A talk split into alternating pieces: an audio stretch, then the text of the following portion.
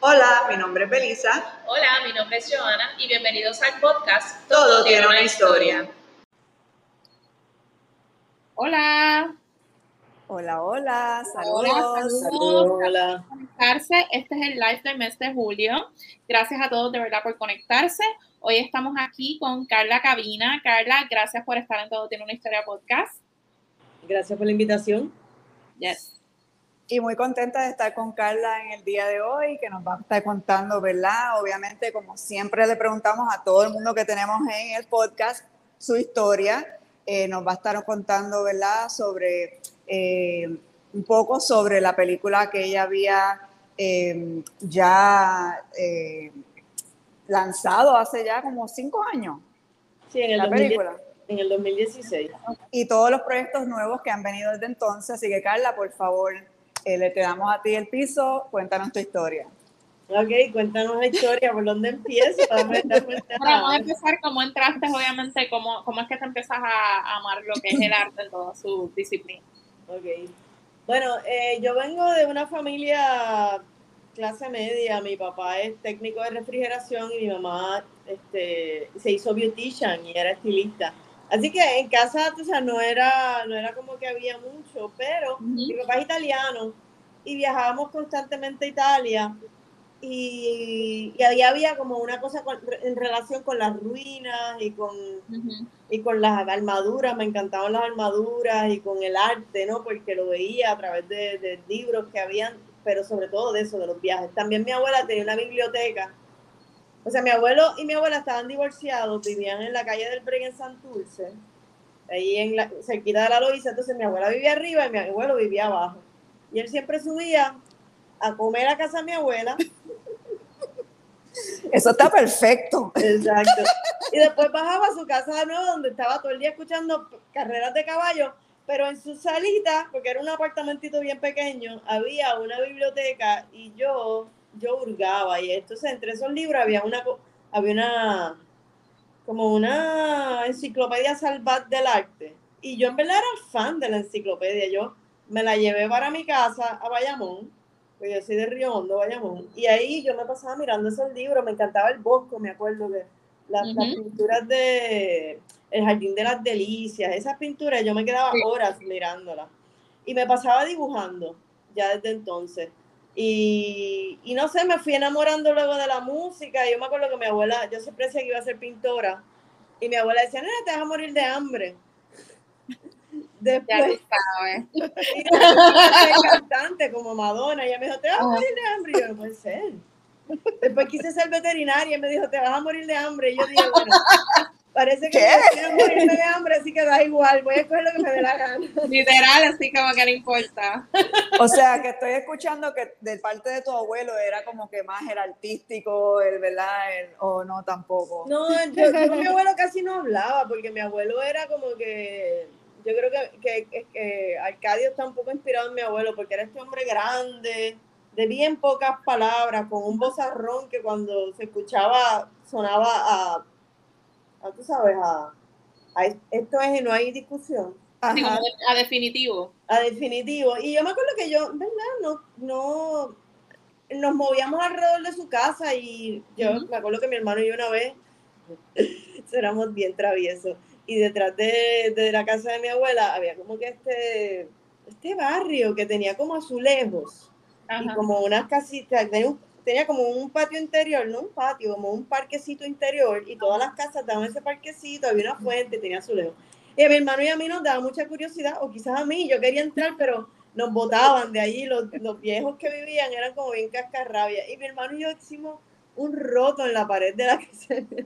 Oh my God. A para mirar. Wow. y me acuerdo que mi abuelo nunca nos regañó, ¿me entiendes? Era como, era un ente, pero yo con él, y yo dudo mucho que esos libros fueran de él, porque él era militar y croupier, él, era un, mm. manejaba, o sea, trabajaba en el, con juegos de azar en el casino. So, no, mi abuela era bien católica. Y yo creo que era de mi abuela, lo que pasa es que mi abuela era negativa, no es que ella no tuviera cultura, mi abuela estudió farmacéutica y era la, ella era la traductora de Doña Fela, era bien cercana a Doña Fela. Oh, wow. ella trabajaba como enfermo, como ella dirigía la farmacia del municipal de San Juan. Ok. Y en aquel momento, los 40, probablemente 50, ella repartía medicinas, lo que hacían era repartir medicinas a la gente, tú sabes, pero no Ajá. medicinas de las de ahora, medicinas que se hacían en Exacto. Sí, sí, allí mismo, ¿me entiendes? Qué Este, interesante. sí, así que mi abuela era una, era una mujer de cultura, una mujer de mundo, y, y doña Fela se la llevaba con ella en el avión cuando viajaba, porque doña Fela no hablaba inglés. Ah, ok. Y mi abuela era estadista, no era, no era, no era, no era popular. Ok. Interesante, interesante. Pero volvemos. Alcadio es uno de los personajes de extraterrestre, ¿verdad? Sí, Para los que no lo han visto. Entonces, la enciclopedia, la música, por ahí seguiste. Sí, yo, yo no era muy buena estudiante, tengo que decir, yo estaba bien colgadita y tenía, tenía, mi disciplina fue mejorando, pero era tomboy, jugaba con los nenes y siempre me tenían parada en una esquina. Y en séptimo grado nos cambian de escuela, bueno, yo estudiaba en una escuela que se llama La Milagrosa y esa escuela como que la, they merge it con Santa Rita y entonces se convirtió en Santo Tomás de Aquino. Ok. Y yo pasé que fue bastante traumático para mí, eh, por muchas razones de, que tienen que ver con tu identidad y con darte cuenta que you don't fit in, como que me, me acusaron de nene en un momento dado y, y- y nada, la maestra se o sea, me regañaban porque no me peinaba, llegaba tarde todo el tiempo, no era mi culpa. Lo de peinarme sí, porque a mí no me gustaba peinarme y yo debía ser un to- ¿verdad? Una pesadilla para mi madre hasta cierto punto, que era estilista además. Pero entonces ese sexto grado la pasé bastante sola y después entré a la nueva escuela que fue La Salle, que quedaba más cerca de casa. Y en esa escuela, la verdad, I tried, pero ese primer año, en séptimo grado, pues yo, yo estaba, ¿sabes? Pero esa escuela era más fuerte, así que yo estaba, pero en picada hacia abajo, y mis padres estaban verdaderamente, o sea, tampoco no me podían ayudar mucho. Pero ese año mi papá me enseñó a estudiar y descubrí la poesía. Descubrí a través de un poema de Palés, y yo creo que eso fue el punto, o sea, como que un punto de giro, porque la poesía y la idea del lenguaje simbólico, yo creo que todo mi arte realmente ronda a, a- crear símbolos y a descifrar símbolos, ¿no? Como que por ahí, yo creo que por ahí hay un hilo unificador a las, a las diferentes cosas que hago, ¿no? Pero el lenguaje simbólico, la metáfora, la idea de que tú podías hablar, decir cosas diciendo otras cosas, y ya creo que trayendo la imagen, la idea de la imagen apalabrada, ¿no? Eh, y en ese momento como que dije, ay, yo, yo quiero escribir. Y dije, pues si quiero escribir tengo que leer, porque yo era vaga, yo no leía. Era bien vaga, los regaños que me daban en la escuela.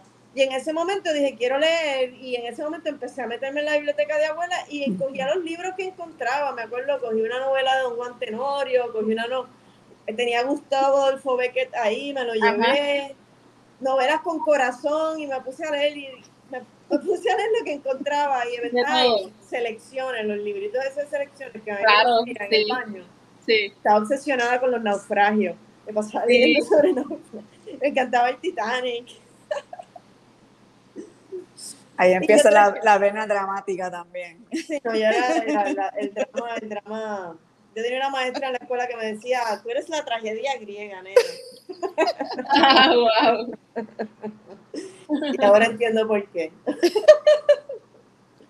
Pero nada, yo creo que ahí, ¿verdad? Toda mi adolescencia entonces me dediqué a escribir, aparte de, ser, de ser chamaquita, ¿no?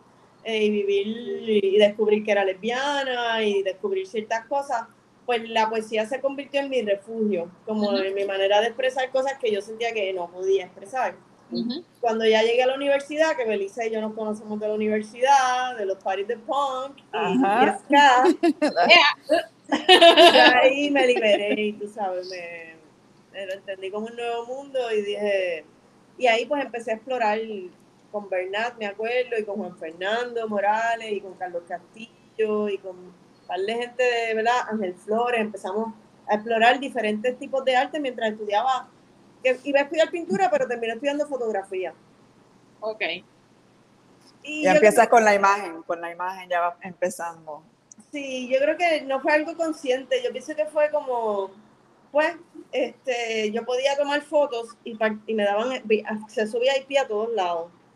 Ah. Y, yo, como soy libra y me encanta, me encanta estar en todas partes, pues me lo disfrutaba eh, y me disfrutaba el VIP, me encantaba estar al frente con mi cámara. Y luego tenía ese espacio de, soledad, porque yo tengo como esta dicotomía, yo soy súper sociable, pero soy súper ermitaña. Okay. Entonces la fotografía me brindaba ese espacio de, de soledad, pero me brindaba un espacio de socialización, porque la pintura, las tantas, las largas horas pintando y encerrada, me deprimían. Entonces, nada, yo, yo creo que también toda mi vida yo, yo he, he luchado contra la depresión. Este, a capela, básicamente. Creo que el arte ha sido, digamos, mi, mi terapia. Yo misma me autotera me, me, terapizo con, con, el arte. ¿Y cómo entonces de la fotografía llegamos entonces a esa película de extraterrestre? Ok, pues lo que sucede es que yo, yo era, vamos, yo fui a la universidad a aprender, así que antes de graduarme, que tardé seis años en graduarme, yo cogí todas las clases que hice y entre ellas cogí teatro. Okay. Vi una obra de Rosa Luisa Márquez que me marcó, Jardín de Pulpos, no sé si te acuerdas, Belisa, ¿verdad? Sí, no, sé, sí. no, sé, qué generación tú eres, Yolanda, ¿verdad? Yolanda. Joana, Joana. Joana. Bueno, Yolanda es mi abuela, solo me o sea, está por ahí en el nombre porque es Joana con Y y como así. Ah, pues mira. No, no, yo, yo estudié en, en otra universidad.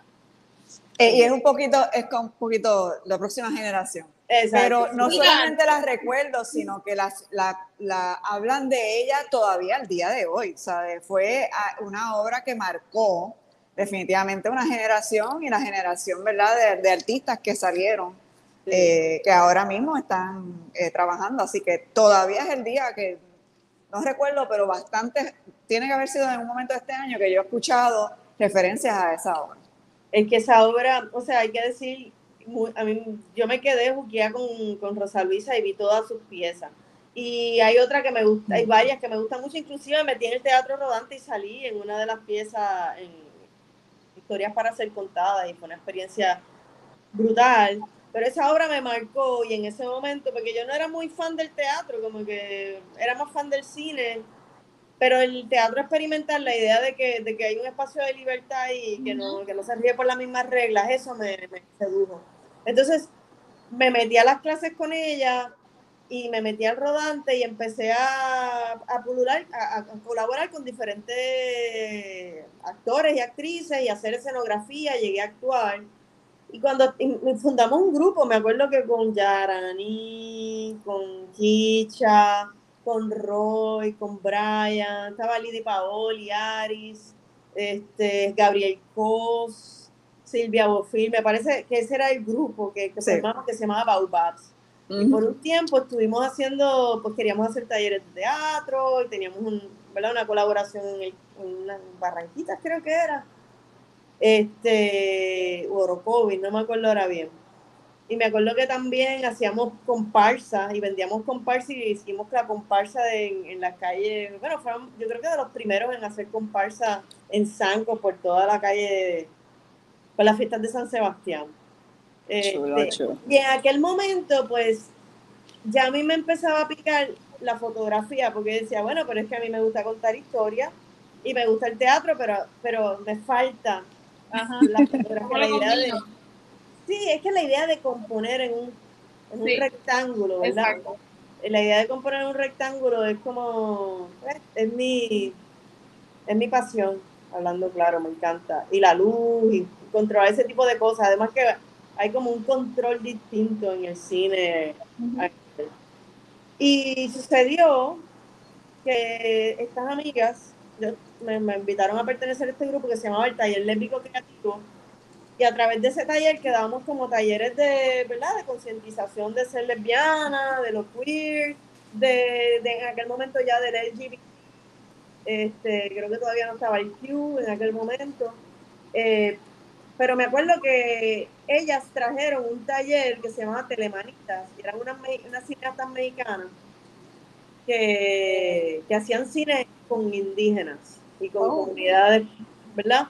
Indígenas allá en México. Y trajeron para acá y nos dieron el taller y yo, yo me, No, me busqué, o sea, yo me obsesiono, yo soy, yo tengo como una cualidad como mucha gente obsesiva. Y yo creo que el, donde mi pasión se pone va a depender de dónde ¿qué, es eso que me.? Y en aquel momento escribí mi primer corto que se llamaba ¿Tiene fuego? Una pregunta. Y es sobre un encendedor que se pierde y se pasa de mano, en mano. Ok. el, corto, el corto dentro de todo quedó bien. Me encanta el nombre. Sí. Está chévere. Sencillito.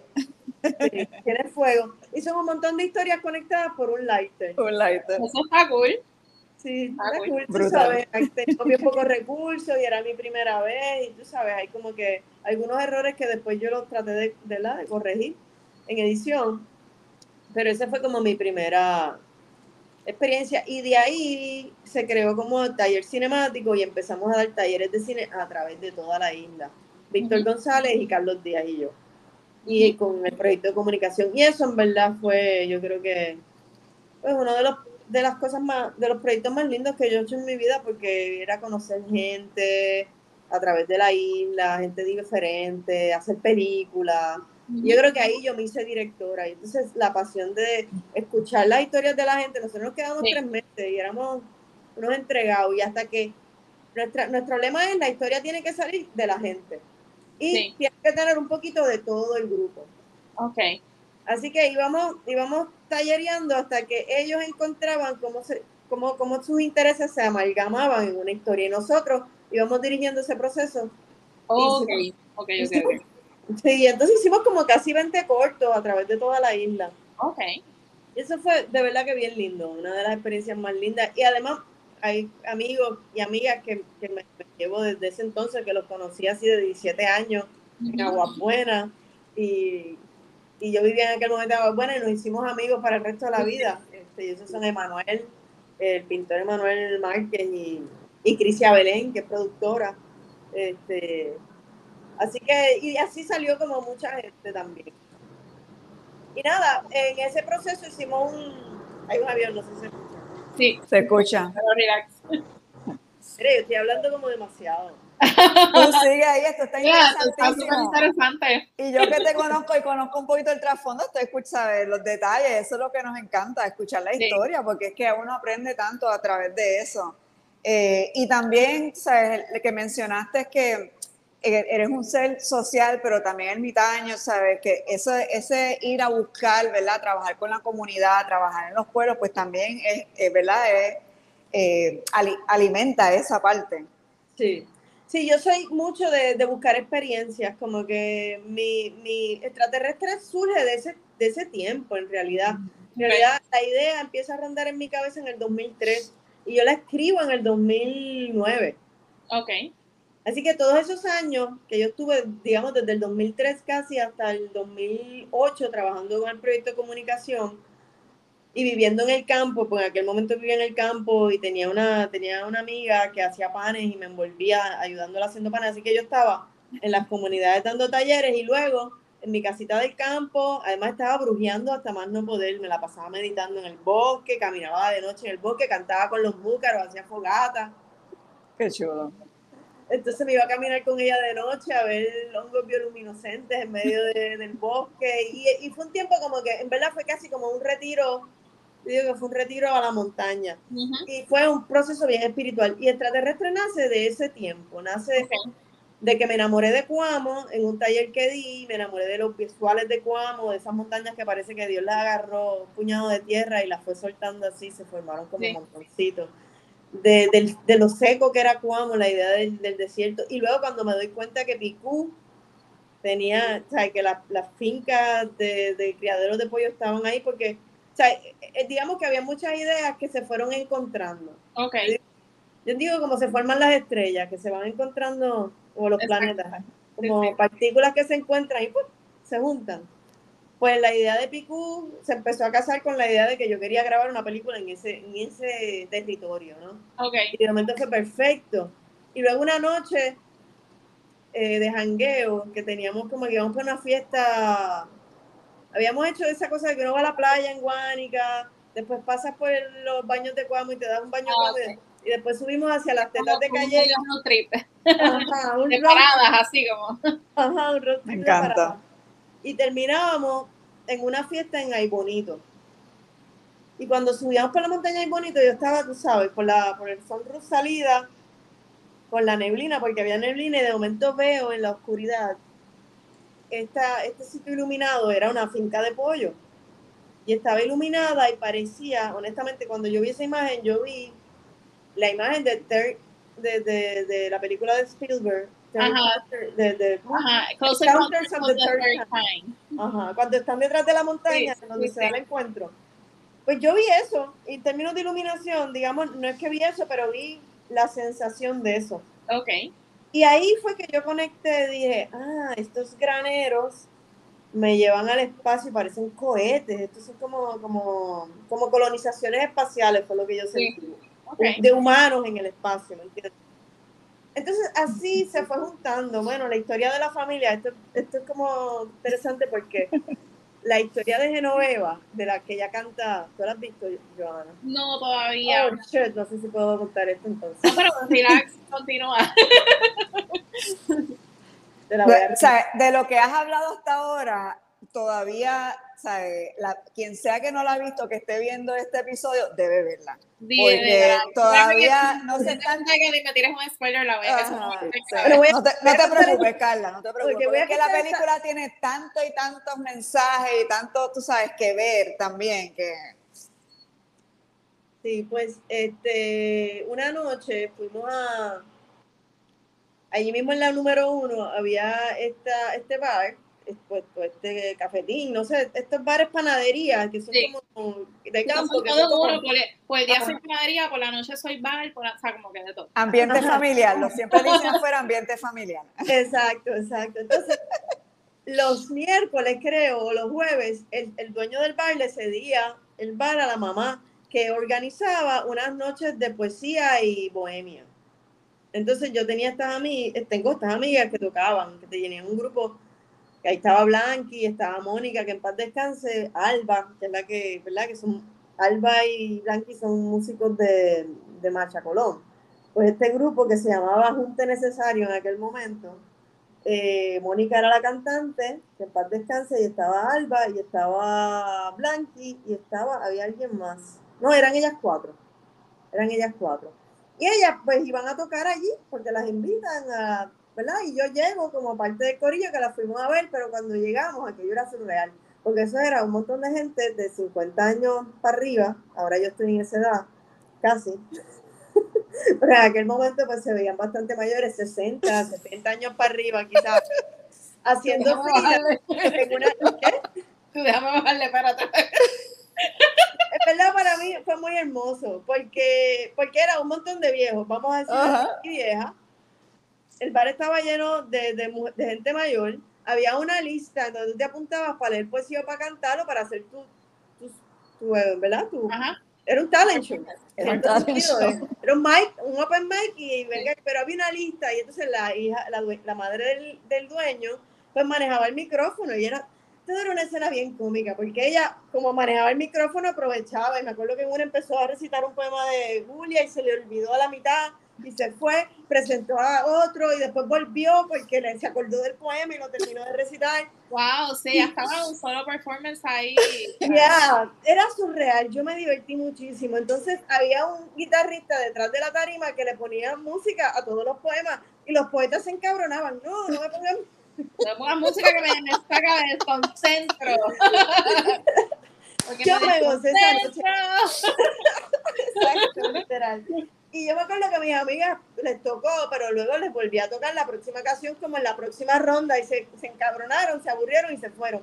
Y yo me quedé sola allí el resto de la noche, porque me pareció tan, o sea, tan fascinante lo que yo estaba viendo, me nutría tanto, era como, lo que me, lo que me, me marcaba era la alegría de vivir. Yo veo estas personas mayores que uno No me piensa... si se me olvidó, no me importa, se me olvidó la letra, don't care. Ajá. Y que uno de alguna manera esta sociedad condena como que a, ya, ya te retiraste, ya no eres útil, salte del medio, Claro, ¿entiendes? sí. Eh, y de momento yo los veía ahí como que gloriosos, llenos de, ¿verdad? De, de alegría.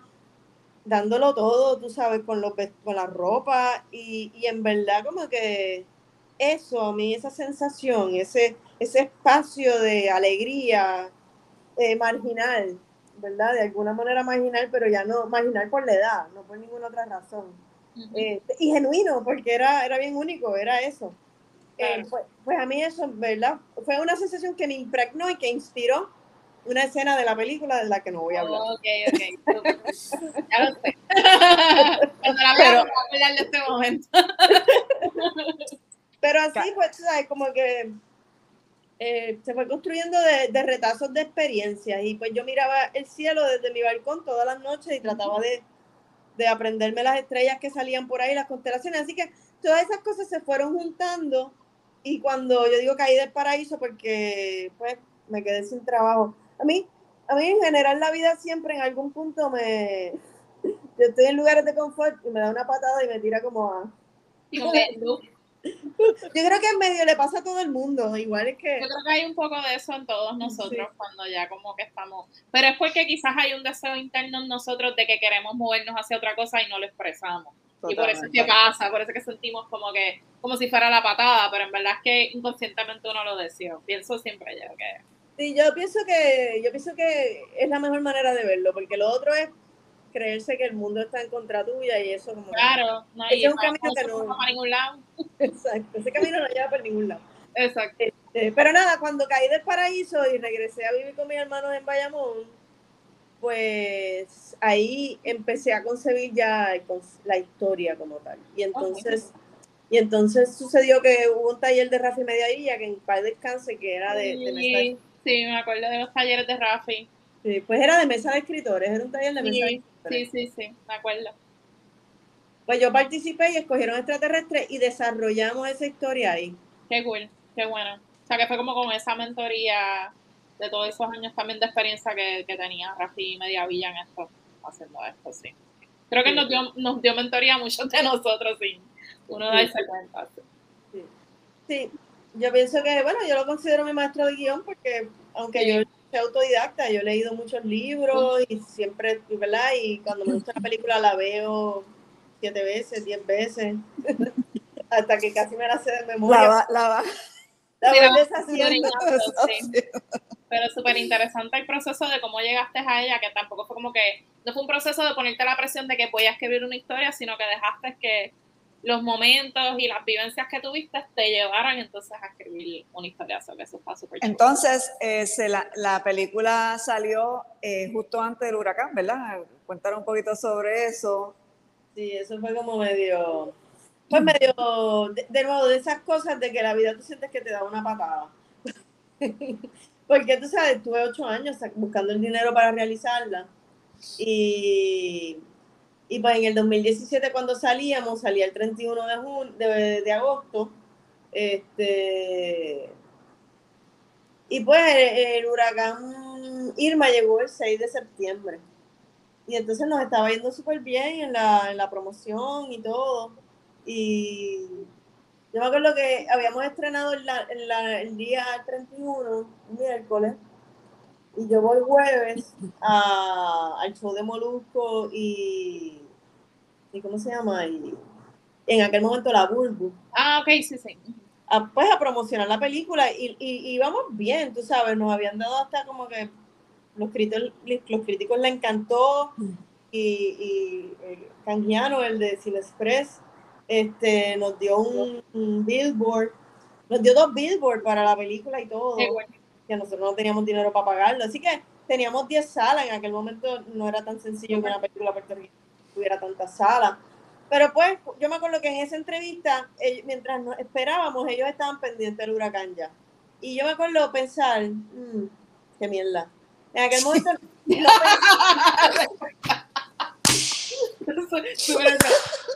Claro que bien, Esto, esto como que me va a afectar, pero sí. está cabrón. Sí, yo tenía un poquito de hangover del estreno. Tenía un poquito de hangover del estreno, así que estaba como levemente así como en baja. Y de momento yo veo como que la imagen en la pantalla y ellos hablando, ¿no? Había cero negación, no, no pasaste ni por la fase de negación, fue como que, qué mierda. Sí, porque yo en ese momento entendí, porque cuando uno hace cine, a diferencia de otros artes, que el cine es bien caro. El cine es caro, ¿me entiendes? Es montar un ejército para crear algo que parece bien real, pero que no existe, pura fantasía. O sea, hay un proceso de retar, para mí es alquímico, porque hay un proceso de retar todas las leyes de la física. En el cine nos reta las leyes de la realidad y construye algo que parece real. Y que parece real sobre todo para el subconsciente porque está construido en el lenguaje del subconsciente, porque son imágenes y sonidos que se, se archivan, ¿no? Este, así que cuando uno se enfrenta a que tienes que estrenar, pues tú necesitas público. Claro, que está construido a base de préstamos y la cosa de inversión siempre está ahí. O sea que no se ve como un arte puro. Usualmente se, se, espera una recuperación o al menos un pago de lo que te dieron, ¿no? Entonces uno tiene la presión de traer público y eso yo creo que otros artes no, no tienen, ¿verdad? Salvo la, ni la música, porque la música te llegó, o sea, la música también, pero es diferente. El nivel de costo que una película representa, pues necesita un nivel de retorno. que, que, en verdad pocas películas lo logran, y sobre todo son blockbusters de Hollywood, y no todos tampoco. Así que en ese momento yo dije, mm, perdimos la atención del público. Perdimos la atención del público en el primer fin, fin de semana. Si el huracán no viene, pensé yo, pues tenemos todavía pues otra semana para tratar de recuperarla. Porque la gente en Puerto Rico llama en huracán y todo el mundo se va a comprar cosas y a, pertrecharse.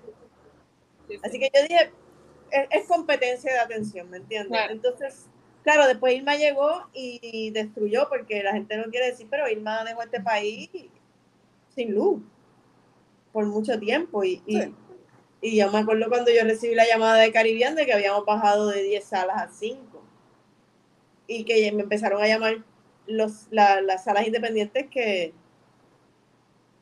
pues que no iban a poder seguir presentando la película porque y después cuando estamos cuando estoy yendo a la segunda entrevista cuando cuando empieza a haber luz otra vez y estamos retomando el camino de promover viene el segundo huracán y me acuerdo estar ahí en la sala de espera de creo que era de Guapa Radio no, no, no era Guapa Radio pero el que está por ahí por Cataño Huaca Huaca yo soy bien mala para eh, por Cataño, bueno, si es en Amelia, son las de SBS. Ahí está la Mega, la, la iPad. Pues él es como en esa, entre, entre, entre la Goya y, el Expreso y Cataño. Este, pues me acuerdo que estoy en la sala de espera y veo, la imagen del huracán en la pantalla y digo, qué mierda, puñeta, qué timing. malo, malo, malo. Y ahí sí, cuando María pasó, porque además María se volvió de, tormenta tropical a huracán categoría 5 en como tres días, fue una pelada. Y me acuerdo ese día, yo creo que todos los puertorriqueños nos asomamos ese atardecer y dijimos, pero el mundo cambiará mañana. Y, y, yo esa noche me despedí de la película, honestamente. Porque, y digo, después lo que pasó, pues me despedí porque después el país estaba en ruina y olvídate, yo no volví a pensar en la película hasta que los compañeros que habían pospuesto sus estrenos, por los que habíamos luchado para que a todo el mundo le soltaran el dinero, finalmente iban a salir 17 películas, empezaron a soltar sus películas, ahí fue que a mí se me fue. Ahí fue que yo de verdad tengo que admitir, me deprimí, porque es como intenso. Es bien intenso, pero con todo eso tú llegaste a eh, participar en festivales y sé que hiciste eh, viajes, te, presentaste fuera de Puerto Rico. Eh, cuéntanos un poquito sobre eso. Por suerte, nosotros salimos en el 2016, salimos en el Festival de Cine Queer de Puerto Rico, el Puerto Rico Queer Film Fest, y ganamos allí premio del público. Entonces, pasó una cosa, que es que la película tomó vida propia. Yo, yo quería meterla en el Festival de Guadalajara, pero no tenía la respuesta todavía, y me escriben de un festival en Holanda, un festival queer en Holanda entonces yo estaba en esa duda de la aguante, porque ¿verdad? lo que te enseñan en muchos talleres es tratar de meterle en festivales clase A y los festivales queer son considerados clase C. ¿sabes? Eh, pero te, te, juegas, te juegas, te la juegas en contra, porque cuando le dices que no a un festival, primero que se molestan un poquito contigo, y segundo, que si en el otro festival no te cogen, te quedaste sin. Te quedaste sin la soga, sin la cabra, literalmente. Esa fue una decisión difícil, pero yo dije, ¿sabes qué? Te voy a decir que sí. me voy a, me, voy a jugar la chanza porque yo conocía mi película y sabía que era una película compleja y no necesariamente pornomiseria, ¿me entiendes? Y muchos festivales de clase A lo que están buscando de, de, de, de las Américas, de, de, nuestros continentes hispanohablantes y del tercer mundo, por llamarlo de alguna manera, son historias de lo que llamamos pornomiseria. Historias bien tristes, deprimentes, donde no hay realmente salida. Este, mi historia no es, no es esto, mi historia es, triste, es cómica, eh, tiene esperanza, ¿me entiendes? Así que yo sabía que, que no debía poner mi todo mi huevo en esa canasta porque podía quedarme sin la soga y sin la cabra. Así que la dejé. Y pasó una cosa bien mágica, que es que los festivales queer empezaron a escribirme y a pedirme de todos lados, y también los festivales latinos de Estados Unidos. Nos presentamos en el Chicago Latino Film Festival, y eso fue hermoso. Y así nos presentamos en un montón de festivales. La película fue como a 40 festivales y eso es muy cool. Y ganó premio en Miami, a donde fuimos, ganó premio en Milán, eh, ganó premio en París y aquí en Puerto Rico. Así que dentro de todo, o sea, fuera de Puerto Rico le fue súper bien. Y hay muchos académicos que han visto de la película. Aquí lo que pasa es que se apagó.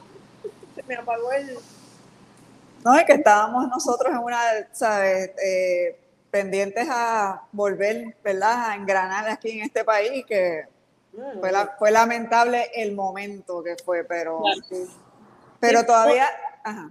No, no, sí, sí, sigue. Todavía la película está disponible para quien quiera verla. Enteré que la tiendita la tenemos, también dinos en qué, los tienes digital también, ¿verdad? La pueden conseguir. Sí, la pueden conseguir, para verla digital la pueden ver desde Amazon Prime tienen que poner extraterrestres separados y Carla Cabina porque hay varios extraterrestres. Así que para que les aparezca la mía. Eh, también en Vimeo la pueden conseguir.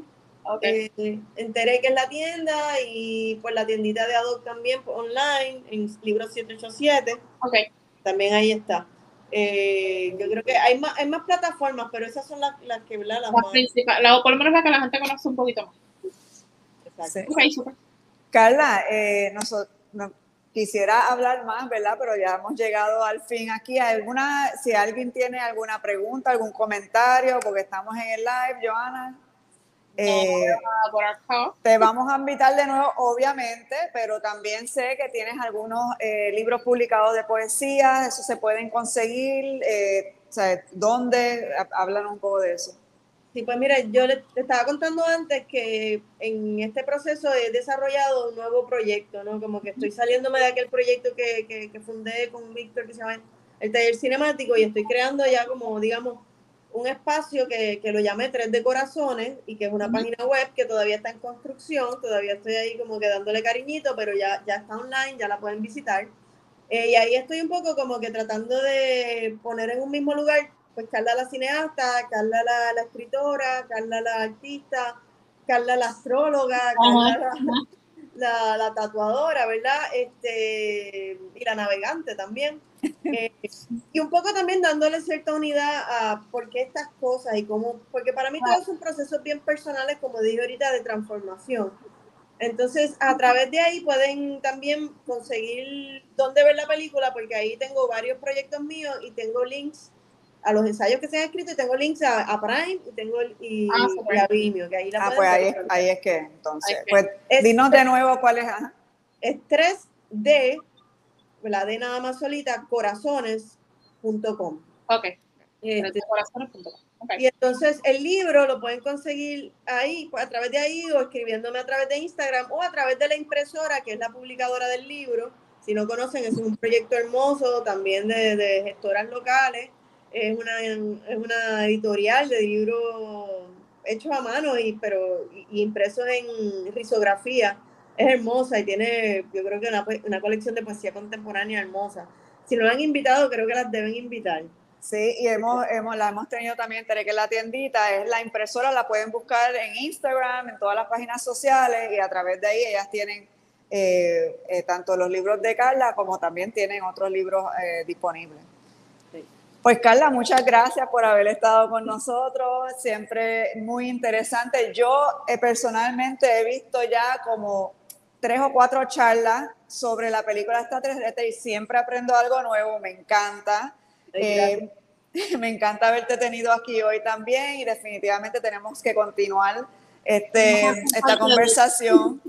Eh, nada, eh, Gracias a ustedes por la invitación y por, y por hablar. A mí me encanta, me, me encanta hablar.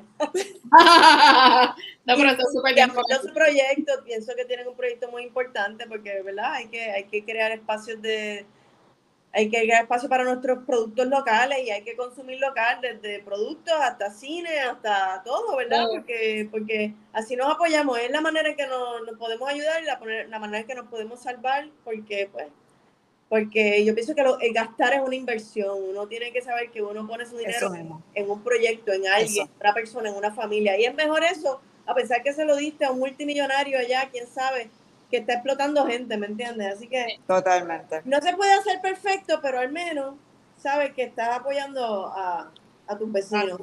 Así es. Este, bueno, ustedes recuerden que nosotros tenemos redes sociales, obviamente, de el podcast. Todo el tiempo estamos subiendo episodios nuevos. Em, tenemos el Twitter, que todo tiene una, tenemos Tumblr, todo tiene una historia, nosotros también tenemos nuestras redes sociales y cada una, ¿verdad?, comparte diferentes cosas para mantenerlos al tanto de lo que está sucediendo a nivel local, con las marcas, con los artistas, con industrias creativas. Mis redes sociales son Joana Sánchez en Instagram, Twitter, Facebook y TikTok, si me quieren seguir allí. Eh, Belisa está en Instagram y Facebook como Belisa en la tiendita. Eh, recuerden, los episodios son el penúltimo lunes de cada mes son estos lives. El último lunes de cada mes es el episodio regular del mes. Y Belisa y yo también tenemos nuestros propios episodios. El mío es hashtag yo apoyo local, donde hablamos un poquito sobre marcas locales y sitios que yo voy y visito aquí en Puerto Rico. Y Belisa, en su sección Belisa en la tiendita, nos habla un poquito sobre las industrias creativas. Así que gracias por estar con nosotros. Hasta la próxima. Gracias a ustedes, cuídense.